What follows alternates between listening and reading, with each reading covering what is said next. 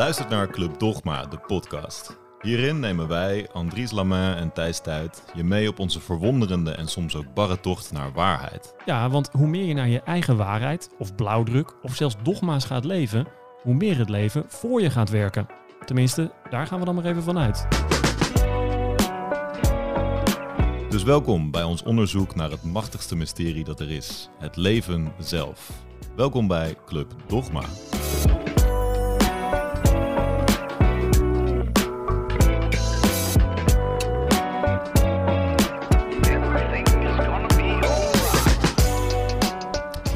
Zijn we weer. Daar zijn we weer. Aflevering nummer 5. Welkom terug bij Club Dogma. Met vandaag een eh, hele speciale gast die helemaal is overkomen vliegen. Speciaal voor ons, zou ik haast zeggen. Maar eh, in ieder geval weer een nieuwe aflevering. We zijn er een tijdje in ieder geval qua opname uit geweest, Thijs. Want er zat best wel wat tijd tussen de vorige en deze opname. Ehm, we gaan een hele leuke aflevering tegemoet, want we hebben een nieuwe rubriek. Oh ja. Kan je daar iets over zeggen? Ja, we hebben een hele nieuwe spannende rubriek. De, de tip, tip van Ties en advies van Dries.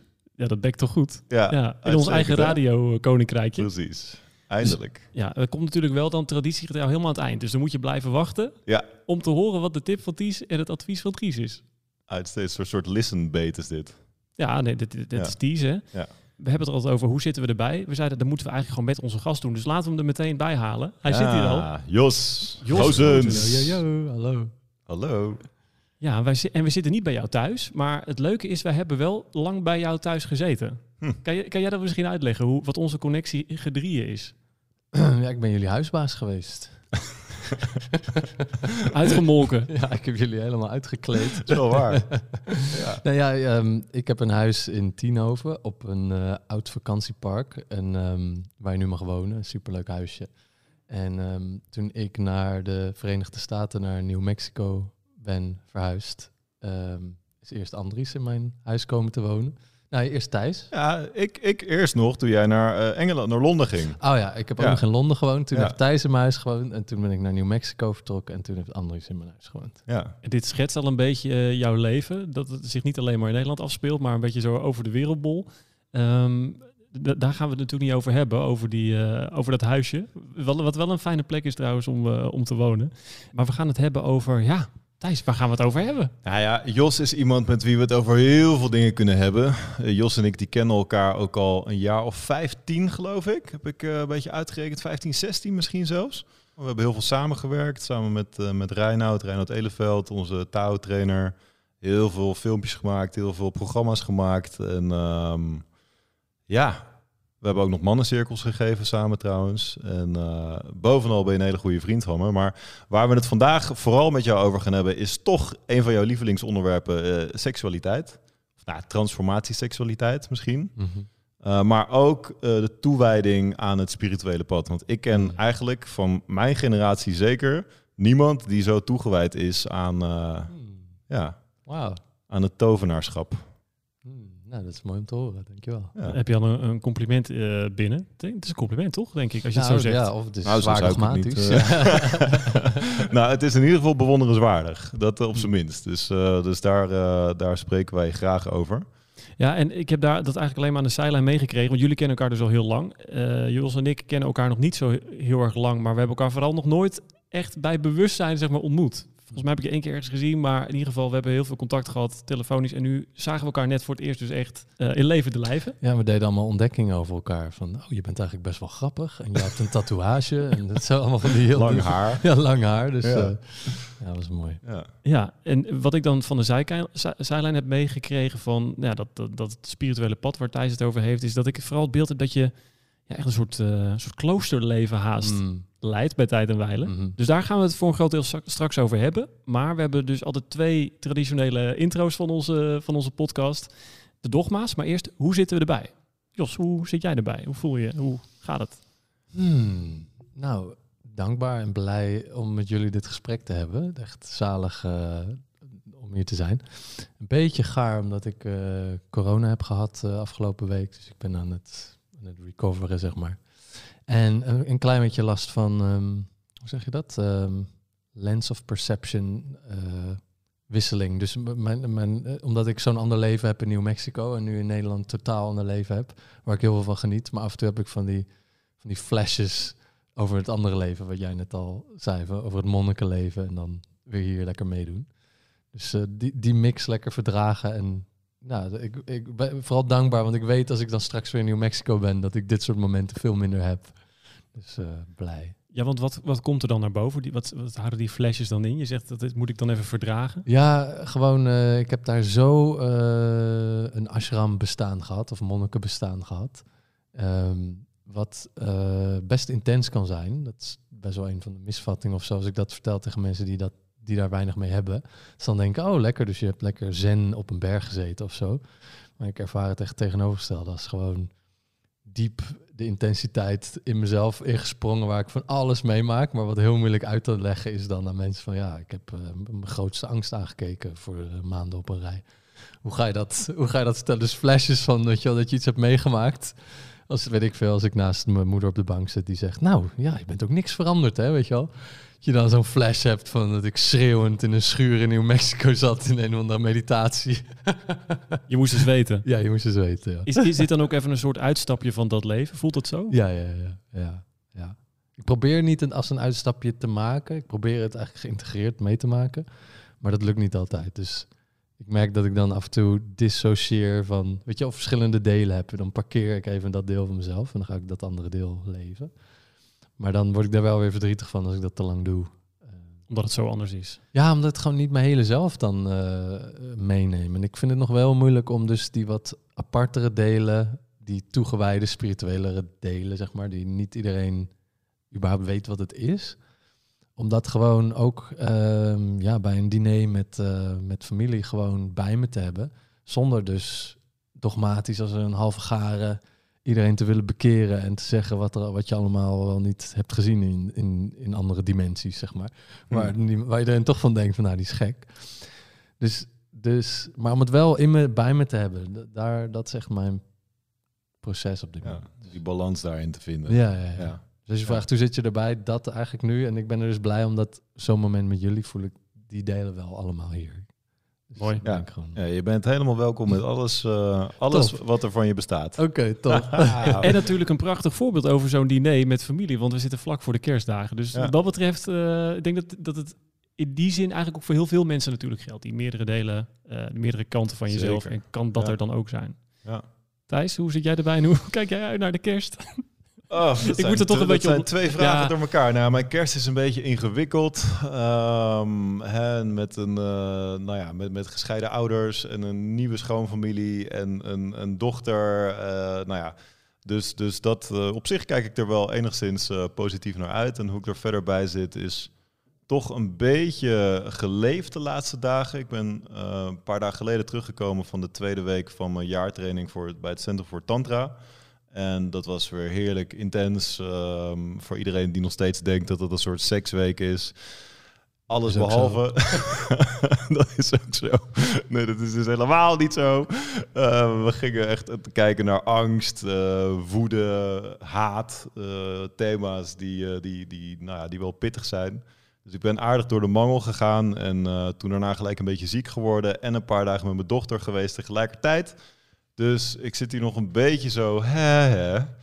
Eh, maar ik voel me wel heel goed op dit moment. Ja, ik ben heel vrolijk. Ik word altijd heel vrolijk van Jos. En ook van Dries trouwens. Dus eh, ja, ik zit hier gewoon met, eh, met twee fijne mannen aan tafel. Even ja, het over mooie dingen te hebben. Dus het gaat wel goed. En met jou? Nou, ja, hoe zou ik het zeggen? Ik merkte, ik ben best wel moe. Ik, ik kom net terug uit Spanje, dus ik ben net een dag geleden weer in het land. Ik moet ook weer eventjes wennen van, oh ja, we hebben een afspraak met een tijd. En eh, eigenlijk wat dat betreft ook wel een beetje, je zegt, ik, ik zit niet op een berg ergens eh, zen te zijn, maar ik zat dus wel, nou misschien niet zen te zijn, maar wel op een berg.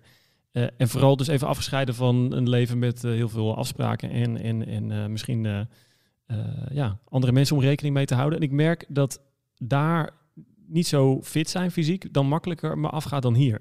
Dat ik ook wel wat weerstand had tegen het opnemen van de podcast nu, omdat ik me dus niet super goed voel fysiek. En dat had voor mijn gevoel nog niet echt een mentale doorwerking, maar dat kwam vandaag dan dus wel. Vanochtend dat ik zo voelde van, het liefst zou ik dat dan niet nu hebben, want ik wil dan wel echt ja, soort van scherp zijn of alert of wakker of eh, ik, ja, ik wil wil er helemaal bij zijn. Dus nu is eigenlijk mijn uitnodiging voor mezelf vooral om dan ja, maar niet als een soort eh, ja, stoomwals daar, daar overheen te gaan. En eh, Ja, dat, het helpt ook wel om gewoon dan eventjes al te landen voordat we beginnen met opnemen. En eh gewoon even, oh ja, oké, ik zit hier, chill, oké, ik hoef niet, eh, ik hoef niet eh, te jagen of wat dan ook. Maar ja, het was wel weer een interessant procesje. Hmm, ja. Nou ja, fijn dat je het deelt, man. En gelukkig hebben we een andere druk te maken deze keer. Dat is Jos.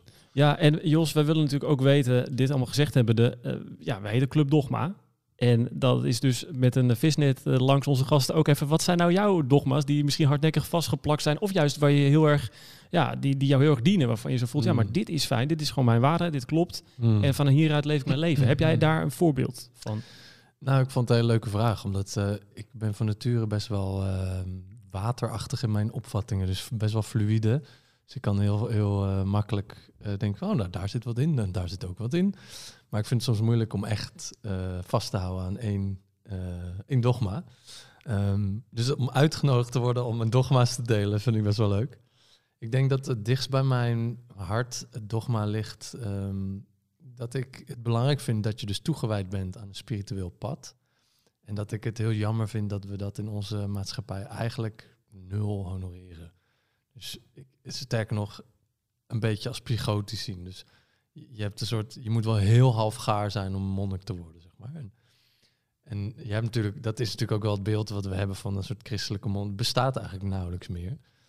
En dat, dat is echt mijn dogma. Daar erger ik me aan als mensen daar geen respect voor hebben. Ik erger me eraan als mensen hun pad niet serieus nemen. Ehm, Kan, kan je misschien dan meteen even uitleggen wat dat voor jou inhoudt, dat spirituele pad? mm, Want we hebben net even gehad over hoe dat er misschien deels bij jou uitziet met, met hele lange meditaties en dat soort dingen. Maar dat is breder. ja. ja, het gaat voor mij niet om het middel of om de methode of de techniek of zo. Maar meer om ehm, het besef van ehm, dat er uiteindelijk... Kijk, eh, naar mijn idee doe je alles in het leven om een bepaalde ervaring te krijgen. Maar die ervaring zit van binnen. Dus het maakt niet uit of je veel geld wil verdienen of een, een mooie auto wil rijden. Uiteindelijk geeft het je een bepaald, ja, een bepaald gevoel van, van het leven wat je dan op dat moment hebt. Maar uiteindelijk wordt die ervaring helemaal van binnen gecreëerd. En ik vind dat een soort schitterend inzicht van, ah, oké, als, als mijn, ehm, mijn beleving van het leven van binnen wordt gecreëerd, kan ik daar dan verantwoordelijkheid over nemen. Dus heb ik echt een rode Ferrari nodig om een beetje lekker te voelen? Of kan ik gewoon mijn beleving van het leven zo in handen nemen dat, eh, dat onder mijn controle komt? En als al- ik, ik, ik ben een soort van geïrriteerd dat, dat niet iedereen massaal dat inzicht heeft. en dan ten tweede, ehm, dat je dan niet vol gaat voor eh, het verantwoordelijkheid nemen voor dus je eigen perceptie van je eigen leven. Dat is echt mijn commitment. Dat ik denk van ja, het, ik verkeur het leven in de buitenwereld niet af of zo. Ik, weet je, je mag voor mij echt een mooie Ferrari kopen. Maar ik, het doet mij wel pijn of zo om te zien dat we gewoon massaal in een cultuur leven, in een samenleving, in een wereld die gewoon volledig naar buiten geprojecteerd is. Wat gewoon niet werkt. Het werkt gewoon niet. We hebben gewoon de hele planeet helemaal omgekeerd en binnenstebuiten gekeerd. En het moet nog meer. We moeten nog meer iPhones, nog meer dat, nog meer dit. En het is totaal zinloos, want het enige wat je uiteindelijk hebt is je eigen beleving van het leven. En we zijn volgens mij niet de meest gelukkige generatie ooit. Dus dat irriteert me maatloos. Dus dat is mijn dogma. Ja, en- ja, je lacht erom, Ja. maar het is die irritatie. Kan, Ja. maar kan, je, kan je iets met die, met die irritatie, met die boosheid die je daar dan er- ergens over voelt? Ja, zeker. Ik denk dat dat mijn practices voedt. Dus het voedt een deel van mijn discipline. Dus ik word dan wakker en denk van ja, vandaag hoef ik even niet meer practice te doen. Want puntje, puntje, puntje. Dan komt altijd weer een andere geniale reden die mijn mind verzint. En dan is dat wel eh, een soort vuur wat me altijd weer toch denkt van ja, maar uiteindelijk is het een doodlopend pad om het niet te doen.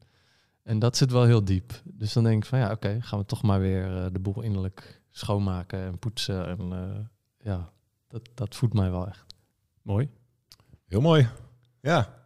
Ja, was dit, eh, wilde je nog een ander dogma delen? Of was dit wel eh, de, het laagst hangend fruit? Ik denk dat dit wel mijn, eh, mijn meest, mijn meest vurige dogma is. Ja. Ja. ja. want je blijft er wel heel vrolijk bij. Oh nee, ik ben er ook vrolijk over. Ja. Het, maar ik kan er wel, hij kan er soms als passief-agressief uitkomen. En ehm, dus als ik, als ik weet ik veel, met mensen heb over iets en, en zij willen dan niet met mij het hierover hebben, dan kan ik daar wel iets, iets over zeggen. Maar ik ben natuurlijk ook wel weer wat ouder, zeg maar. Dit is natuurlijk ook al wel weer tig jaar aan de hand. Dus ik, snap, ik weet van mezelf dat dit het is. Ik snap ook dat het deels een kracht is. En deels ook echt een valkuil. Want de valkuil ervan is natuurlijk dat je echt een dogma... Kijk, het slechte kant van het monnikenbestaan... dat je dus bewust een soort lijdensweg gaat opzoeken... omdat je denkt dat je daardoor een verheven leven leidt. Dat is ook krankzinnig. En dat, dat ligt wel op de loer bij mij. Dat ik dus in zekere zin dingen zwaarder laat zijn in mijn leven dan nodig is. Omdat ik ergens denk dat, dat, dat ik het in, van binnen moet oplossen. En, ehm, en daar is een balans tussen. En ja, daar heb ik een heleboel mooie mensen voor me heen die het heel anders zien. En daar leer ik dan ook van. Van nou ja, dat Het klinkt ook wel eenzaam als je dat zo zegt. precies. Het is een eenzame weg. Een eenzaam dogma. En ik denk Ja. ook wel dat dat misschien dogma's je eenzaam maken in zekere zin. Zeker. Ja. Sluit in zekere zin iets buiten. ja.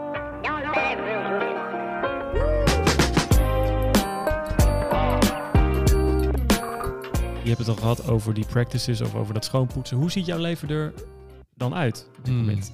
Op dit moment. Ja, op dit moment. Ehm, ja, ik heb altijd veel eh, practices gedaan. Of dat is, weet ik veel, 11, 12 jaar geleden begonnen. Een Taoïstische leraar ontmoet die Thijs ook noemde, Reinhard Eleveld. En ehm, toen überhaupt met het concept van trainen ehm, in aanraking gekomen. Hij zei altijd, hij zei tegen mij persoonlijk, maar hij zei over iedereen, van kijk om je heen. En zei hij, eh, een goede leraar neem je dan mee naar het bejaardentehuis. En dan zegt hij van kijk, dit is je toekomst. En eh, zie je daar wijze mensen? En dan zie je iedereen daar zo ballonnen naar elkaar over tikken Ja, of zo'n ja, ja. ding. Of eh, weet je wel, in onze cultuur is dat niet echt een, een super mooi aangezicht. Allemaal lieve, mooie mensen, maar geen wijze, krachtige mensen die de cultuur kunnen sturen. En hij zei, ja, dat is wat je wordt. En ehm, tenzij je gaat trainen. Dus dan, je moet iets doen om dat niet te worden. En ehm, want als je onze cultuur gewoon in je gang laat gaan, dan, dan wordt het alleen maar minder. Dan ben je eigenlijk op je 28 op je piek en daarna wordt het gewoon minder. Toch, heel, toch even een pas op de plaats, want daar moet je dan dus wel eh, volledig achter staan, achter die, dat dat zo is. Mhm. Was, dat, is dat voor, was dat voor jou meteen iets Ja, dat is dus, ja, dat, eh, ja, de, ehm, ja, dat betekent dus niet, zegt dus niks over de waarde van mensen, weet je wel. Van ik vind ieder mens prachtig en eh, mag er helemaal zijn. Dus voor mij, daar, is, daar zit geen waarde in. Maar dat verlangen in mij van ja, ik wil een wijs iemand worden, dat, dat, dat was wel gekrenkt. Dat ik dacht, ja, hè, inderdaad zeg, van hoe kan het eigenlijk dat we gewoon allemaal zo over de hill gaan en dan eh, verdwijn je gewoon weer. Dat irriteert me of zo. En, eh, en iets in mij dacht ook van ja, dat hoeft niet zo te zijn. En, ehm, en, dan, en toen kwam het concept trainen dus kijken. En hij zei van ja, je moet gaan trainen. Je moet gewoon eh, bepaalde dingen in jezelf gaan cultiveren. En dan ga je eigenlijk, die, sta- die, die dalende lijn wordt een stijgende lijn. En dan ga je met meer bewustzijn en meer intensiteit en meer gezondheid zelfs oud worden dan je nu hebt. En dat, dat vond ik een fenomenaal concept. En dat, dus toen ben ik begonnen met trainen. Maar je vroeg hoe ziet mijn leven er nu uit? En dat is dus in New Mexico. ehm, vroeg opstaan. ehm, Wat, wat is vroeger? ja, vijf uur, half zes, zoiets. Eh, dan heb ik een buitengebouwtje waar ik dan kan trainen. Eh, dus loop ik dan heen en daar heb ik een soort altaartje en doe ik een bepaald ritueel. En dan doe ik mijn practices, bepaalde yoga practices, bepaalde Taoïstische practices. En nou, dan kom ik daar vier en een half uur later, vijf uur later uit tevoorschijn. Maar wacht, even, hij zegt dus 4,5 à 5 uur later komt hij er weer tevoorschijn. Dat zegt hij even, hè, Dries, hoor je dat? Ja, ik, ik had het net ook al even Ik ben blij als ik een ja, kwartiertje voor mezelf heb 's ochtends. Ja, Dan ben ik echt blij. Ja, deze man heeft gewoon, pakt gewoon 5 uur. Nou, Ja, that's dedication, man. Toewijding. Laten we ja. het toch een beetje afpellen, want eh, je, je zegt vijf uur half zes ga je die kant op. Dat klinkt als een soort krachthonk, een trainings eh, buitenhuis, maar het is dus eh, heel iets anders met een altaar. En hoe, hoe- kan je iets meer specifiek maken wat die practices ongeveer inhouden, of is dat heel erg eh Nee, complex? zeker. Ehm, het begint met Bhutta Shuddhi, een ritueel. En Bhutta Shuddhi ehm, betekent ehm, cleansing of the elements. Dus in, eh, het schoonmaken van de elementen. Ehm, en ja, een heleboel mensen die eh, in de Ayurveda kennen of Taoïsme, die weten wel dat de elementen daar wel een grote rol in spelen. Maar zoals ik de yogic practices heb geleerd, is dat echt de essentie van eh, hun practice. Om datgene waar je uit gemaakt is, of waar je bewustzijn uit gemaakt is, of eigenlijk alles uit gemaakt is, te gaan schoonmaken. Eh, van overbodige informatie, zou je kunnen zeggen. Zodat je het leven steeds zuiverder gaat waarnemen en dat jij steeds minder een filter wordt tussen wat de werkelijkheid is en hoe je het waarneemt. Dus daar is een soort ritueel voor, letterlijk met aarde en met water en met vuur. Hmm. eh, en met de adem, om die elementen schoon te maken. Dus dat is heerlijk om mee te beginnen. En dan ehm hatha yoga, bepaalde kriya's, dus, eh, energie op een bepaalde manier door je lichaam laten lopen, nieuwe patronen inslijten. D- Dit zijn elke dag dezelfde oefeningen ook. Ja, ja, ja, ja. Dus het is echt een routine. Ja, en, da- en daar hou ik dus ook van. Dat ja, als je iets blijft herhalen, en dat zie je ook met topsporters, van dat je al eh, blijft een bepaald schot herhalen. En op een gegeven moment ga je drie punters maken en je weet waar je moet staan en je gaat drie punters schieten. Ja, dat is ook met die kriya's zo. Dus je herhaalt het, je herhaalt het, je herhaalt het, je herhaalt het, je herhaalt het, je herhaalt het. En op een gegeven moment, na duizend keer, eh, hoef je niet meer te gaan zitten, maar je hoeft er alleen aan te denken en je energielichaam gaat ineens die beweging maken. Als een spier. Als een spier, ja. Ja, ja, ja. Ja, dit- dan kom je gelijk op een stukje soort, soort engelengeduld of uh, monnikengeduld. Mhm. eh, waarvan ik dan gelijk zoiets heb van, hoe doe je dat dan? Ja, Want ja, ik, ja. ik hou dat dus niet vol. Bij lange na niet. Dus hoe, wat, wat, what- what's your drive, zeg maar? Wat, Ja. wat, waar doe je dit dan voor? Wat heb je eraan? Ik heb duizend Ja. vragen. Ja. Nou ja, de meeste mensen beginnen pas als ze eh, urgente behoefte hebben. Dus als alles lekker gaat, waarom zou je dan iets veranderen? Ja. En ehm, dan vergt het echt een soort, echt een soort inzicht van... Ah, er is meer in het leven. Dus, maar dan moet je heel rotsvast in geloven of het heel helder hebben. Om dat dan te gaan uitpuzzelen. Maar ja, een heleboel mensen ja, hebben hoofdpijn of eh, krijgen rugpijn. Of eh, weet ik veel wat je allemaal kunt krijgen. En, en, en, dan denk je ineens nou, ik heb dit geprobeerd, dat geprobeerd, dit. En, maar ja, er zit toch, zit me toch niet lekker. Ehm, maar bij mij was dat, als ik mijn urgente behoefte zou zeggen, ik denk dat ik vrij ongegrond was. Veel ervaren mezelf, veel emoties, misschien ook wel spirituele ervaringen. Maar weinig gronding had en het weinig kon omzetten in daden en gewoon in, weet je wel, dat je gewoon kunt opstaan en een to-do-lijst maakt en je daaraan houdt, dat soort dingen. En ehm, daar wilde ik echt mee aan de gang. En, en het feit dat je bij de yogic practices allerlei dingen in balans gaat brengen. Dus ehm, het mannelijke en het vrouwelijke in balans brengt. Eh, dus dingen die totaal in chaos en creatief zijn, maar ook dingen in orde en structuur. Ik dacht echt, oh, dat wil ik. Ik wil, ik wil die orde en structuur. En ik vind het dus niet zo lang duren. Dus uiteindelijk, mijn ding is wel veranderd. Als je mij tien jaar geleden had gezegd, je gaat vier uur per ochtend daaraan besteden, zou ik ook lang vinden. Ja. Maar nu denk ik, ja, vier uur, het is gratis. Weet je, je hoeft er niemand voor te betalen. En het levert je iets op wat, wat je met geen goud kan betalen. Want je, daarna kom je eruit en alles waar, waar, wat het leven, wat mij het leven, eh, hoe ik het leven ervaar, dat wordt beter. Dus alles wordt beter. Dus eh, op een gegeven moment had ik dat te pakken en toen dacht ik, ik kan niet meer stoppen, zeg maar. Dus nu kan ik Ja. het ook echt niet overslaan. Nee, oké, dus daar zit, een heel, daar zit een hele aanloop naartoe v- eh, voordat je vier, vier en een half uur op een dag niet meer veel vindt. Nee, ja, Toch? dat want, is waar. Want, ja. want in hoeverre heb je dan je leven daar ook op ingericht? Ja, dat is ook waar. Want het is natuurlijk wel een luxe positie om die eh, ruimte te hebben. Maar het is wel zo, hoe meer je investeert, ehm, eh, hoe efficiënter alles in je leven gaat. Mij was beloofd, je gaat minder slapen. En ik, sli- ik sliep altijd zeker 8,5 uur, soms zelfs 9 uur. En dat is eh, nu naar 7 uur, 6,5 uur gegaan. Nou, dat scheelt al enorm. Ehm, en ik merk gewoon dat ik veel minder eh, tijd kwijt ben, eh, omdat mijn gedachten veel georganiseerder zijn. Ik ben veel gestructureerder. Dus ik noem maar wat, als ik een tekst moet schrijven, dan merk ik gewoon dat een tekst waar ik vroeger drie uur mee bezig was, nu soms af en toe echt een half uur staat. En dan denk ik bijna van, nou, dat kan niet goed zijn, want het is zo snel gebeurd. In die zin betaalt het ook wel zo af. Maar je moet natuurlijk wel de ruimte hebben. Ik snap ook wel als je twee jonge kinderen hebt en een baan, dat het ingewikkeld kan zijn om die ruimte te vinden. Maar zelfs dan zou ik denken, zorg dan in ieder geval dat je eh, één of twee keer per week dat kan doen. En het is echt een kwestie van prioriteit stellen. Want mensen kunnen ook sporten of eh, eh, een WK-finale kijken of whatever. Er is altijd wel weer tijd, te- tijd te vinden. Dus ja, da- ja. Nou, dat is duidelijk, Dries. Dus eh, geen WK-finales meer, maar gewoon eh, dat close erin. Ja, nee, Ja. duidelijk. Ik, ik, ik ben wielercommentator. ik, kijk- ik kijk honderden uren wielrennen per jaar. Maar, goed, maar dat is werken. Dat is dan Ja, weer anders. Dat, weer mag wel, gelukkig. Ja. Maar eh, de Thijs vroeg net al eventjes over je dogma of dat eenzaam is. Hoe, hoe, hoe, gel- hoe gaat dat op voor dit, gewoon voor je dagelijks leven? Voor pad. routine? Ja. Is dat, is dat ook iets eenzaams? Of heb je juist ook veel herkenning? Ken je veel mensen die dit ook zo leven? Veel, veel lotgenoten. Ik Ja, wil het, ik wil het ja. bewust niet zo noemen. Ja, ja, ja. ja. ik zit hier ook wel een beetje te prikken, hè, pra- praatgroep. Met z'n allen, ja, wij zijn dan eh, ja, spiritueel toegewijd. Hoi, ik ben Jos. Ja, ik ben Jos, ik ben ook eh, spiritueel toegewijd. En ik, eh, ik mediteer 12 uur. En, oh, welkom Jos. Een zwaar geval. Zwaar geval van meditatie verslaafd. Oh, welkom Nou, Jos. Ja, ja, ja, het is wel eenzaam, maar dat, dat eh, heb ik wel omarmd in de zin van dat uiteindelijk, het klinkt misschien hard, maar het is volgens mij wel een existentiële waarheid. Je bent alleen. Eh, hoe, hoe wij het, zeg maar, in, in het hele universum is er één puntje van bewustzijn en dat ben jij.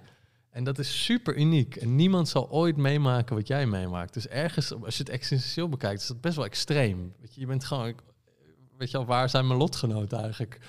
En eh, dat omarmen vind ik ook wel bij het pad horen van, ja, niemand kan jouw bewustzijn ontwikkelen. Dat kun je alleen zelf doen. Dat klinkt haast als het uitgangspunt. Het lijkt me ook, ja, ik vind dat wel het uitgangspunt. En je hebt wel eh, companions, weet je al, weet je wel? Want ik weet dat jullie ook eh, een pad lopen, dus het voelt broederlijk en fijn.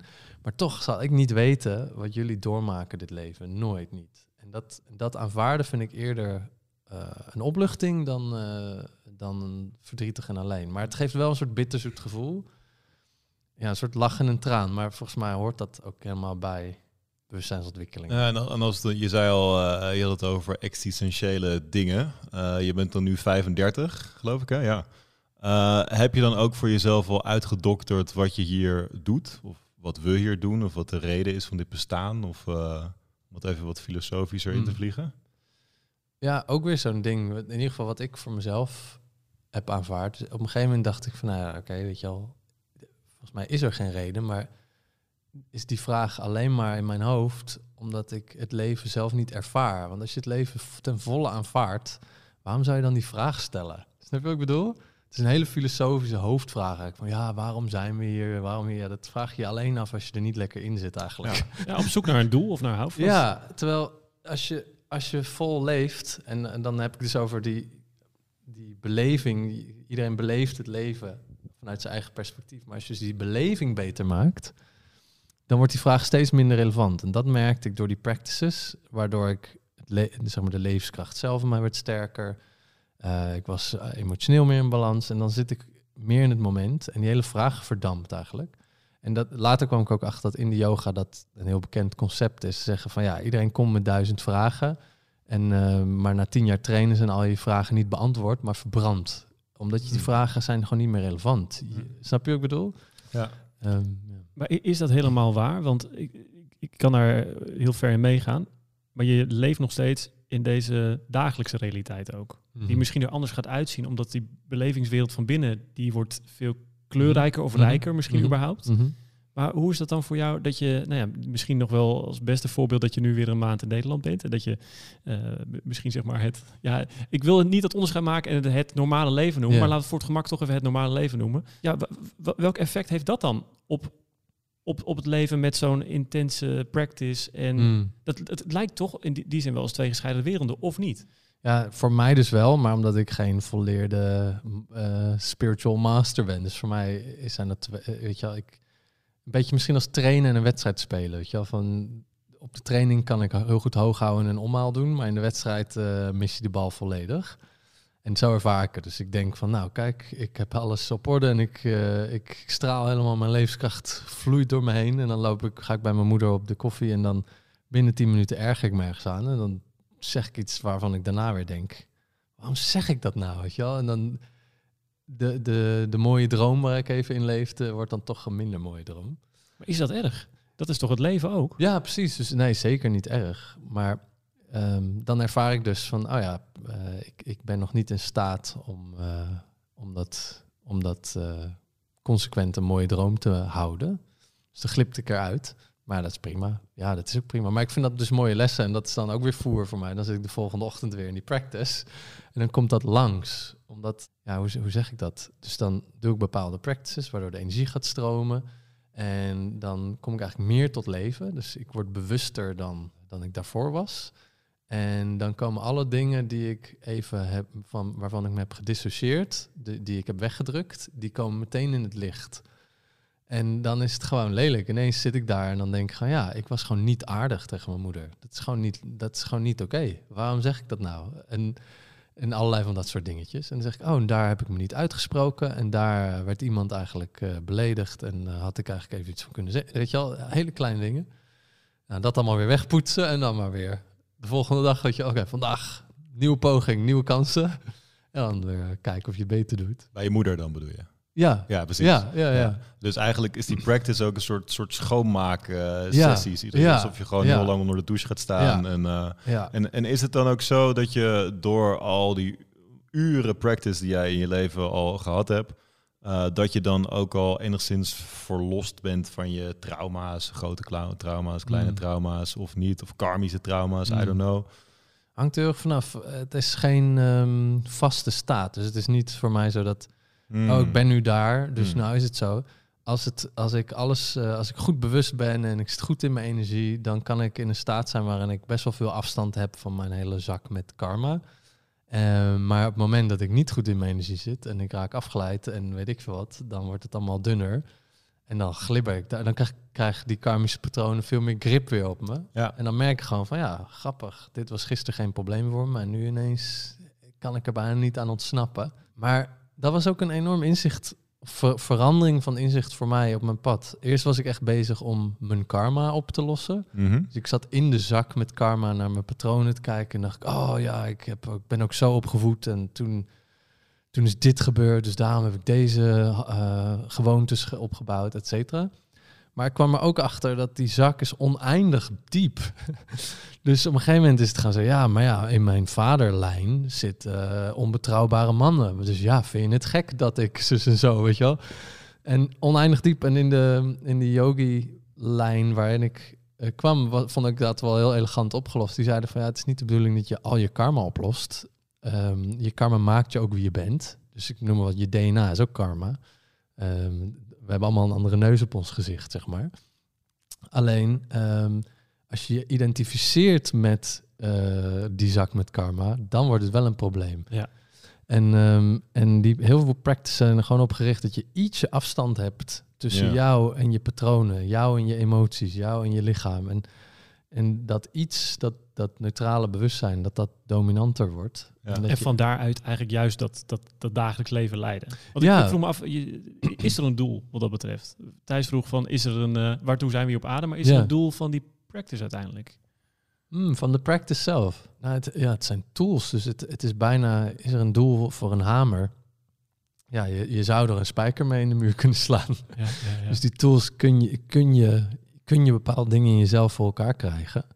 Echt als wetenschappelijke middel eigenlijk. Het is ook, als jij het doet, ik het doe, Thijs het doet. Uiteindelijk krijgen we hetzelfde resultaat. Want het is gewoon, die herhaling gaat dat doen.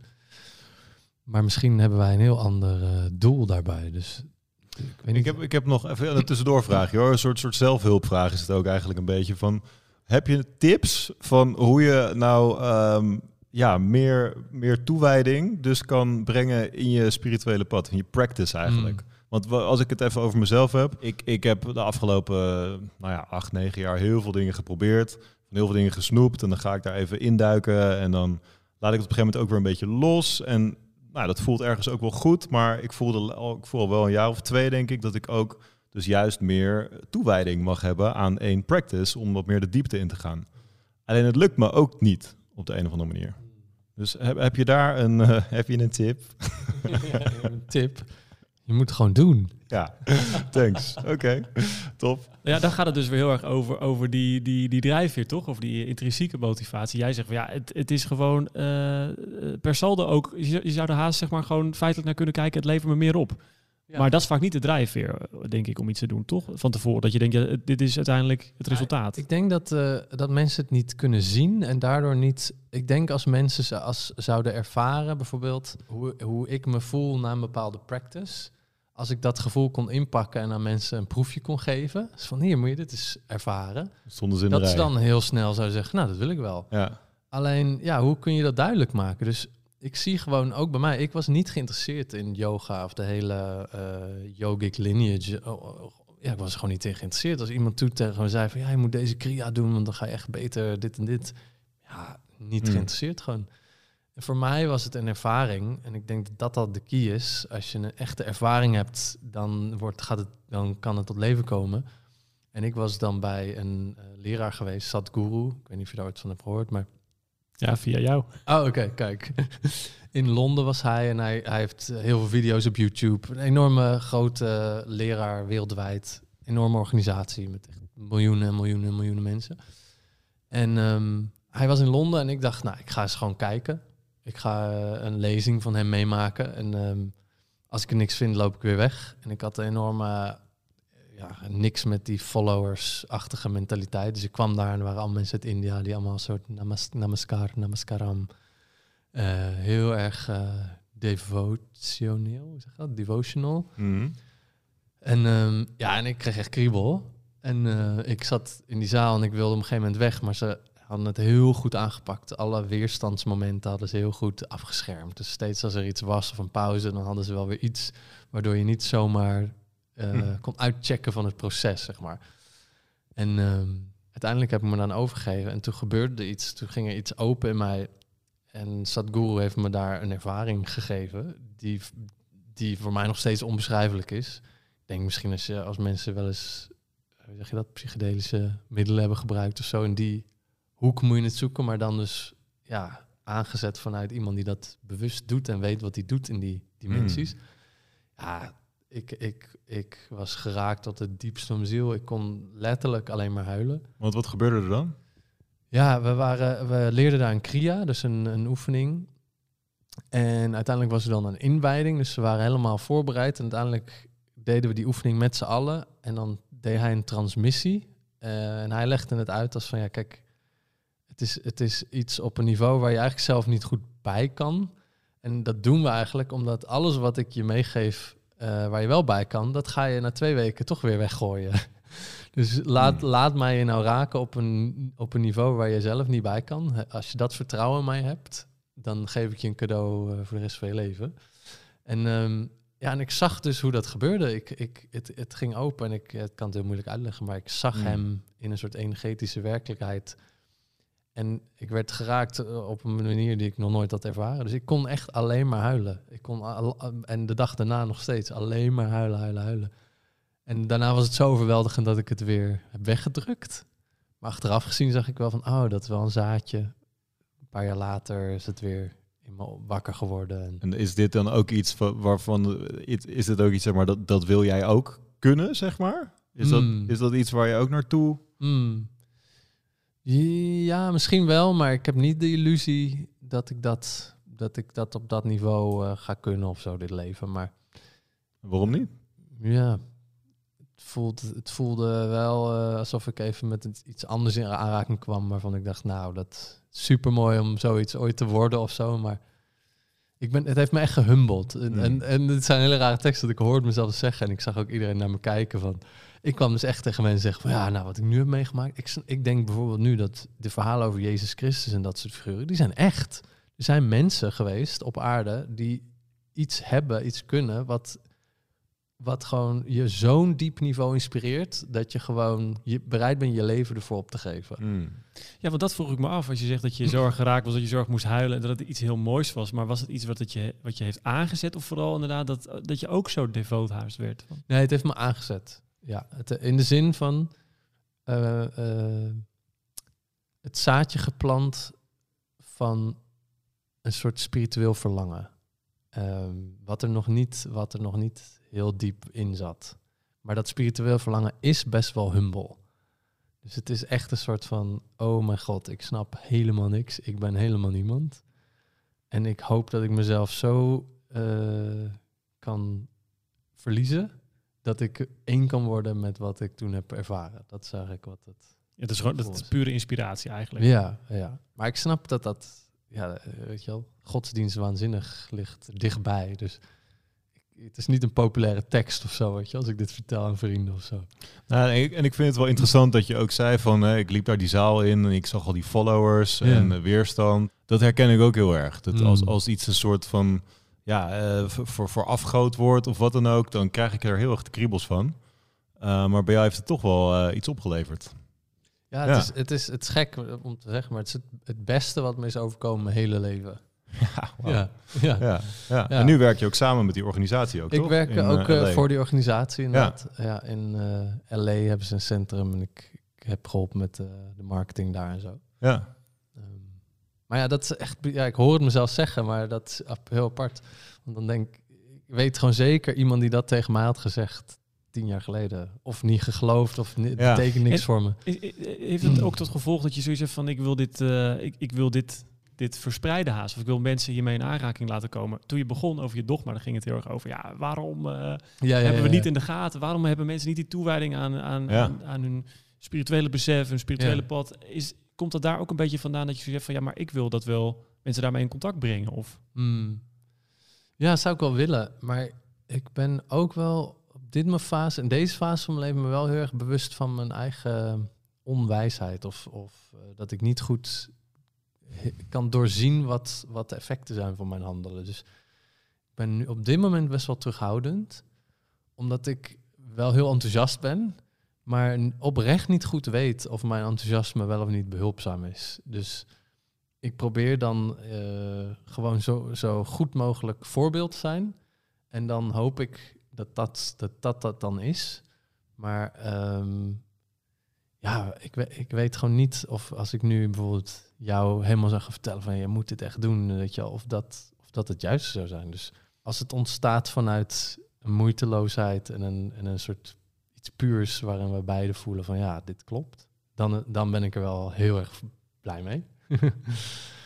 maar eh, ik heb wel andere fases gehad. Ik ben best wel voor andere dingen die ik heb gedaan, heb ik eh, een boek geschreven of op podium gestaan en iedereen moet het doen, weet je wel. dat heb ik nu niet. Nee. om, omdat dit omdat dat niet meer bij je past? Of omdat dit over iets anders gaat? Iets groters?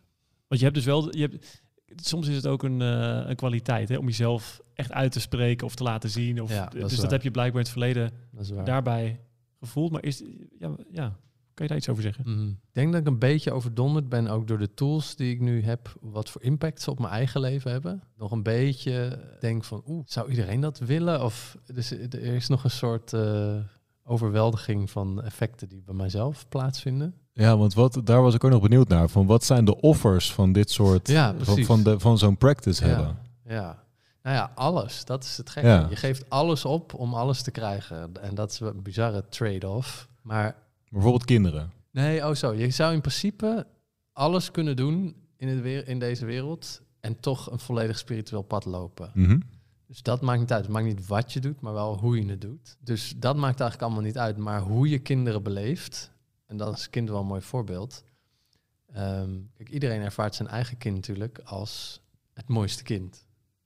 En op een of andere manier is dat schitterend. Maar aan de andere kant, als we het hebben over dogmatisch, is het het grootste dogma wat je hebt. Want op een of andere manier is jouw kind beter dan alle andere kinderen. Nou, existentieel gezien is dat niet waar. En ook zelfs jammer, want waarom zouden alle kinderen niet zo mooi zijn als jouw kind? En dat is een hele aparte trade-off. Dus dat je bijvoorbeeld de exclusiviteit van je liefde voor jouw kind, die gaat dunner worden. Want als je bepaalde practices wordt, Mm.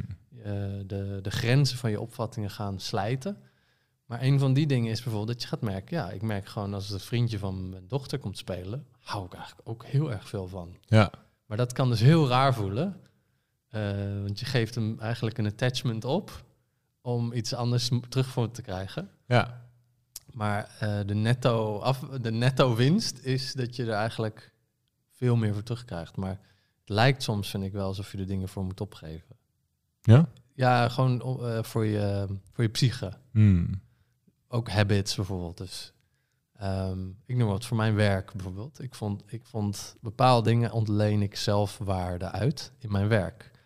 Een bepaalde positie die ik heb in het team. Ik heb een bedrijf. Nou, dat is ook lekker om tegen mensen te zeggen, weet je wel. Van, eh, eh, ik had een boek geschreven.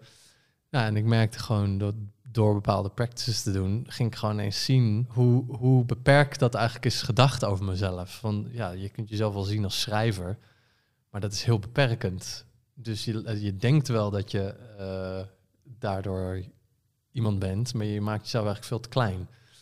En dat voelt dan gek. Want dan, nou anyway, dan zo, zo gingen een, een naar de andere Hmm. ideeën die ik over mezelf had, gingen zo de deur uit. Ja, dus dat, en ja, wat betreft offers. En dan aan het Ja. einde van de streep, ben je dan nu gelukkig? Ehm, ja, goede vraag. Ik twijfel even omdat van, eh, mensen bedoelen soms niet hetzelfde met gelukkig. Dus ik weet, weet niet helemaal in welke context zit. Nou ja, hmm. Ehm, ja, ben je gelukkig? Ben je, ben je, wat je vraagt. Ja, klopt. Ja, ben je, ben je, ja, ben je overwegend gelukkig? Ben je blij dat je, ben je blij dat je er bent? Mm. Is dat de vraag? Mm. Ja, oh, zeker. Dat is wel Mm. enorm gegroeid. Mm. Ja. Maar waarom ik over twijfel was ook dat weer zo, zoiets was van... ehm, ik was bijvoorbeeld gehecht aan positieve emoties. Dus dan dacht ik dat ik niet gelukkig was als ik die positieve emoties niet had. Door die practice werd dat neutraler. Maar ging dus ook bepaalde dingen die ik normaal voelde, die werden minder intens. Dus ik dacht, ik noem maar wat. Als ik een bepaalde film keek of zo, voelde ik, moest ik zo hard lachen en vond ik het zo geweldig. En dan Friends of zo.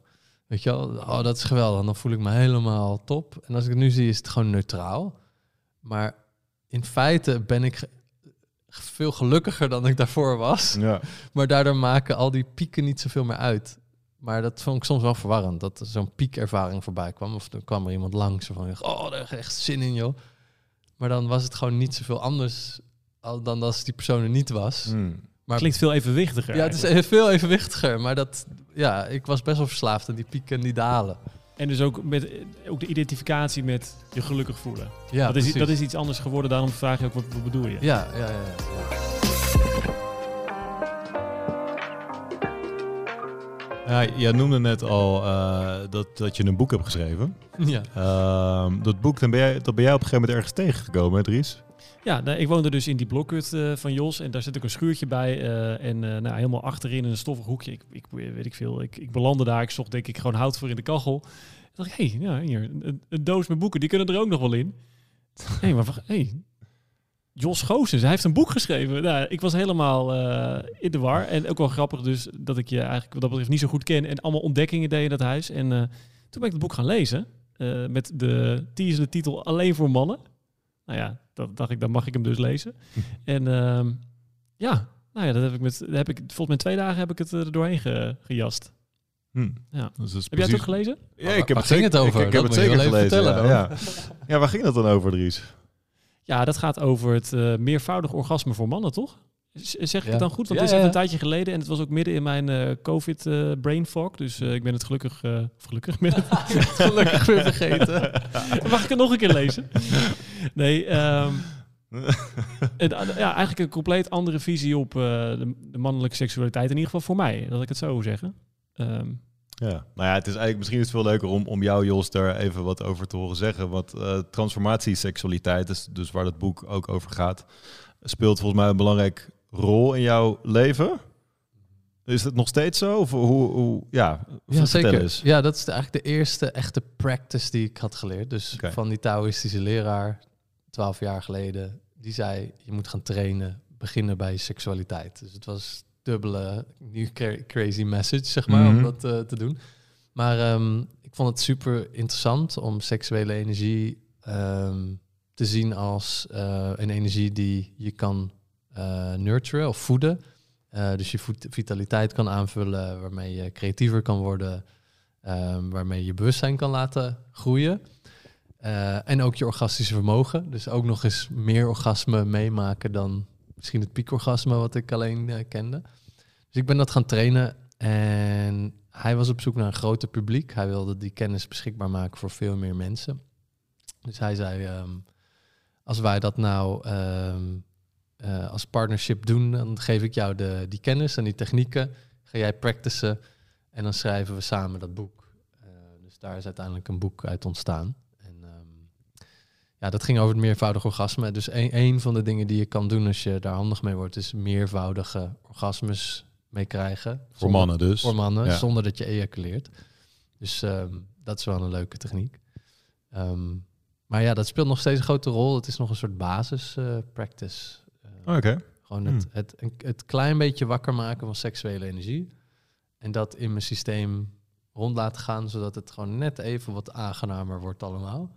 Ja, en voordat luisteraars denken van, oh, dat gaat dus gewoon puur om uh, je, je, je, seksleven interessanter te maken of wat dan ook. Uh, want dat was niet wat, ik, wat mij het meest bijbleef vanuit het boek. Maar over die seksuele energie. Kan je daarover uitleggen wat daar dan, hoe dat eigenlijk in elkaar zit? Mm. Dat is gewoon je lekker geil voelen, toch? Is gewoon lekker geil en dan moet je gewoon een beetje rukken. lekker oefenen. Ja, lekker oefenen. Nee, nou ja, het, het zit dicht, dicht bij de waarheid.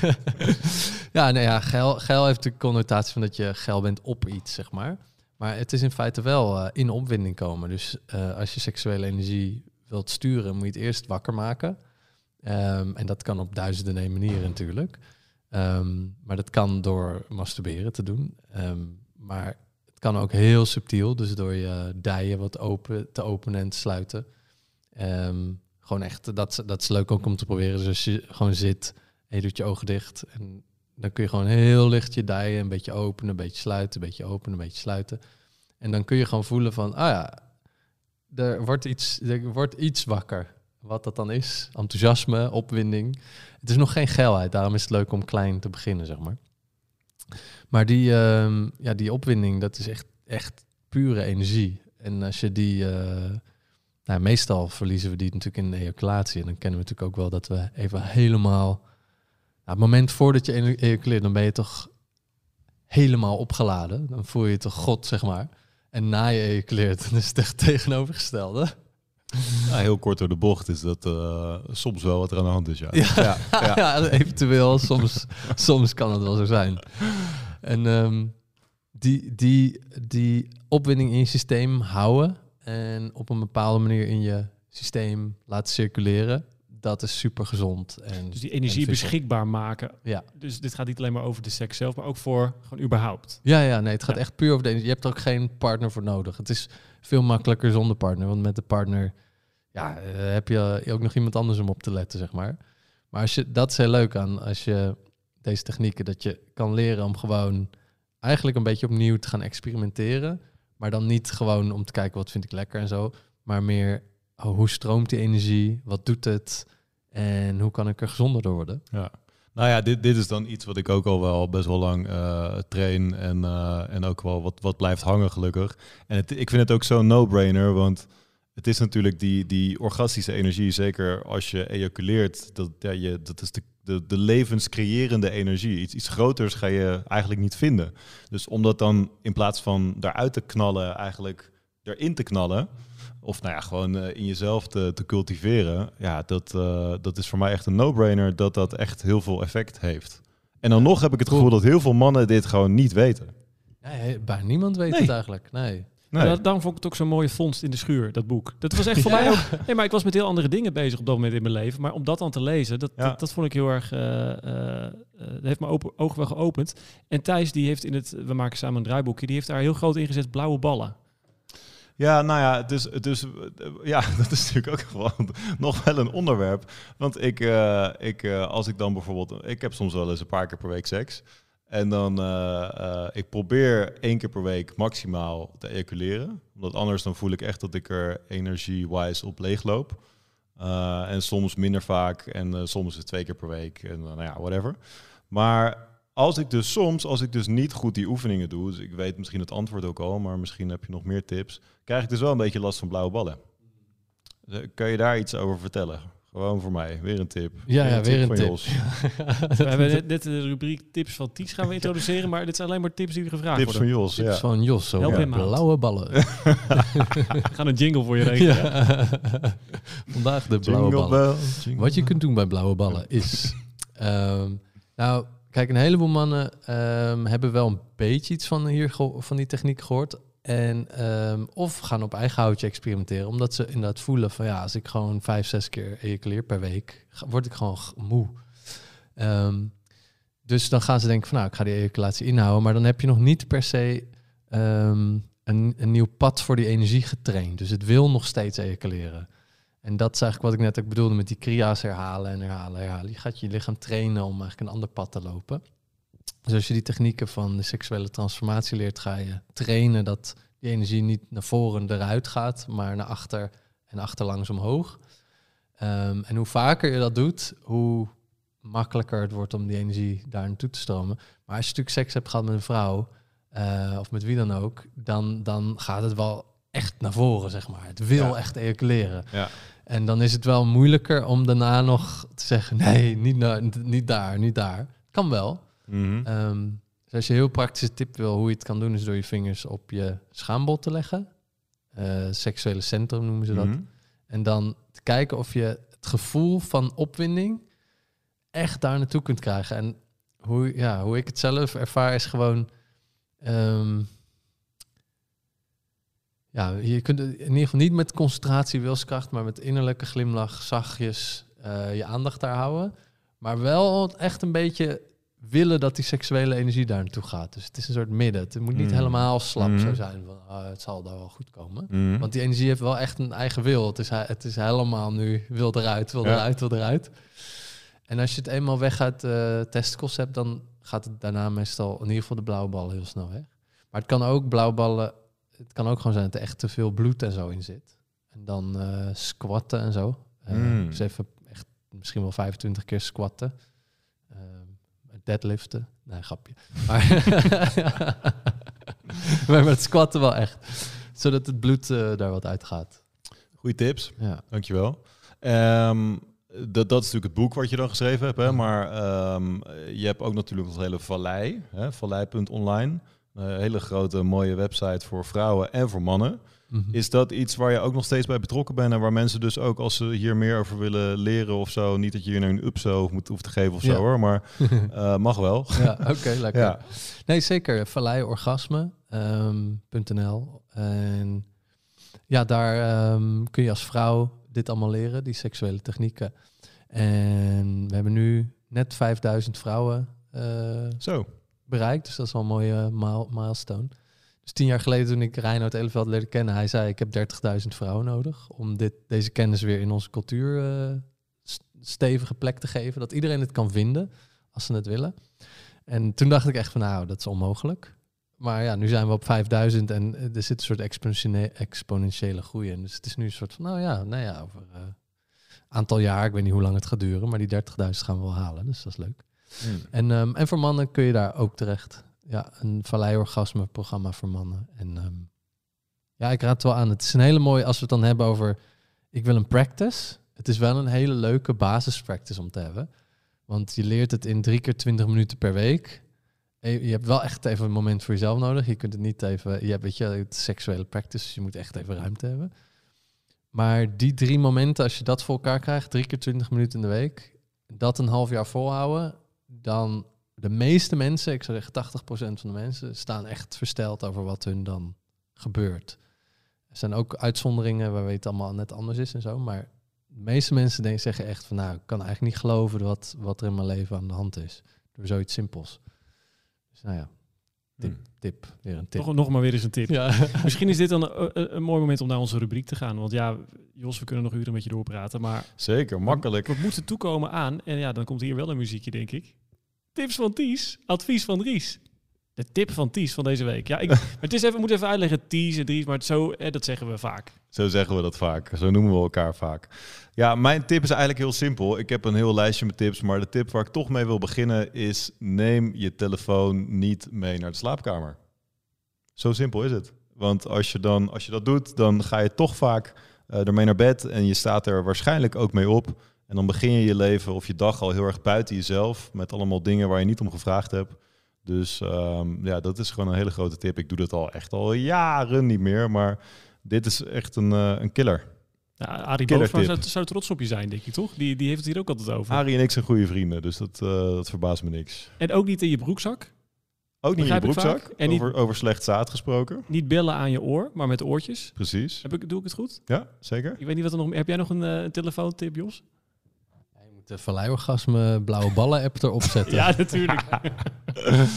Maar dan gaan we door naar het advies van Dries. Ja, ik heb een boekentip. Boekadvies. Boekentip. Boekadvies. Ik heb eh, afgelopen maand heb ik het boek eh, Tegen de zon inkijken gelezen van de Amerikaanse psychiater Irvin D. Jalom. Ik weet niet of jullie hem kennen. Ik had ook wel eens wat romans van hem gelezen. Het gaat over doodsangst. En over dat eigenlijk eh, heel vaak, eh, het zijn allemaal voorbeelden uit zijn, zijn eh, praktijk, uit zijn therapie, ehm, dat heel vaak angst die we hebben eigenlijk verkapte doodsangst is. En Oh ja. voor mij was het echt heel interessant. Echt zo'n zelfonderzoekboek.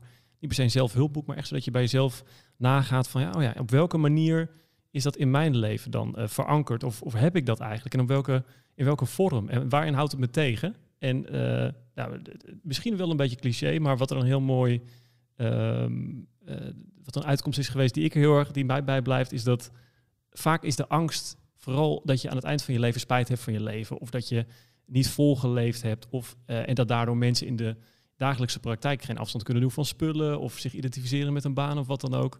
Eh, en ja, door dat bij mezelf zo na te gaan met hele ja, eh, duidelijke voorbeelden, dacht ik, ja, dit, dit is echt een goed, eh, dit is een goed boek. Die wil je meegeven. Nog één keer de naam? Tegen de zon inkijken. Tegen de zon in kijken, ja. Over Mooi. doodsangst. Lekker voorbij de kerst. Heerlijk. Ja. Na de kerst. Hmm. Waar de titel dan? Ja, dat ben ik even vergeten. Maar ja, dat, ik, zou, ik zou mijn vermoeidheid ook meenemen vandaag. Want dat, ik ben iets, eh, iets waziger, dus dat weet ik als, even je, niet. als je tegen de zon in kijkt, dan ga je zwart voor je ogen zien natuurlijk. Er is namelijk ook een, een yogi practice dat je naar de zon gaat lopen staren. Dus ik dacht misschien is het wel een mooie full circle. Hmm. Ja, Nou, die, bij eh, deze. die moeten maar in de show notes. Ja. Of Het, het staat in het boek. Je moet het boek ook gaan lezen. Hè? Dus eh, ja, daar zijn, we, daar zijn we er doorheen, denk ik. Daar zijn we er doorheen. Het was eh, onze vijfde aflevering. Ehm, bedankt voor het luisteren. Wil je meer Club Dogma? Ga dan naar de Insta van Club Dogma. Ga naar eh Thijs Stuit, Andries Lamet. Maar belangrijker nog, abonneer je ook. Want dan eh, zie je vanzelf als er een nieuwe aflevering komt. De bedoeling is weer over twee weken, hè, Thijs? Want dat is een beetje de frequentie. Dat wij elke Precies. twee weken een podcast voor je hebben. Ja, dat is het idee. En eh, Jos, waar kunnen, waar kunnen de mensen jou eh, vinden? Ze Um, denk ik willen meer van Jos. Valleiorgasme.nl of eh, persoonlijk josgoosens.nl. Doe je nog een beetje aan social media? Of Oh ja, Jo- voor je eh, ziel. Nee, ja, ik ben op Instagram, maar ik weet niet mijn ad uit mijn hoofd, maar gewoon Jos Goosens, geloof ik. Oké, Ja, dat moet goed komen. dat moet goed Daar komen. ben ja. ik niet eens Hij is heel hoor, actief, zoals je hoort. Ja, ja.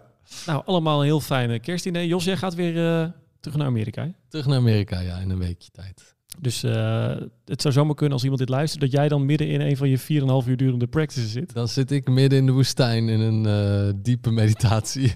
En mensen zeiden dat een van onze afleveringen laatst nogal lang was, maar eigenlijk is dat dus best wel kort vergeleken met jouw eh, ochtendritueel. Precies. Precies, ik kan vier keer jullie podcast luisteren in één ochtendsessie. Zou ik Dat ook is ook een van de offers die ik breng. want Dat, Nee, dat doe je toch ook? dat had ik graag gedaan, maar ik moet dus mijn yoga doen. Ja, heel goed. Alright. Tot de volgende. Hasta la próxima. Sí, señor. Hasta luego. Zie.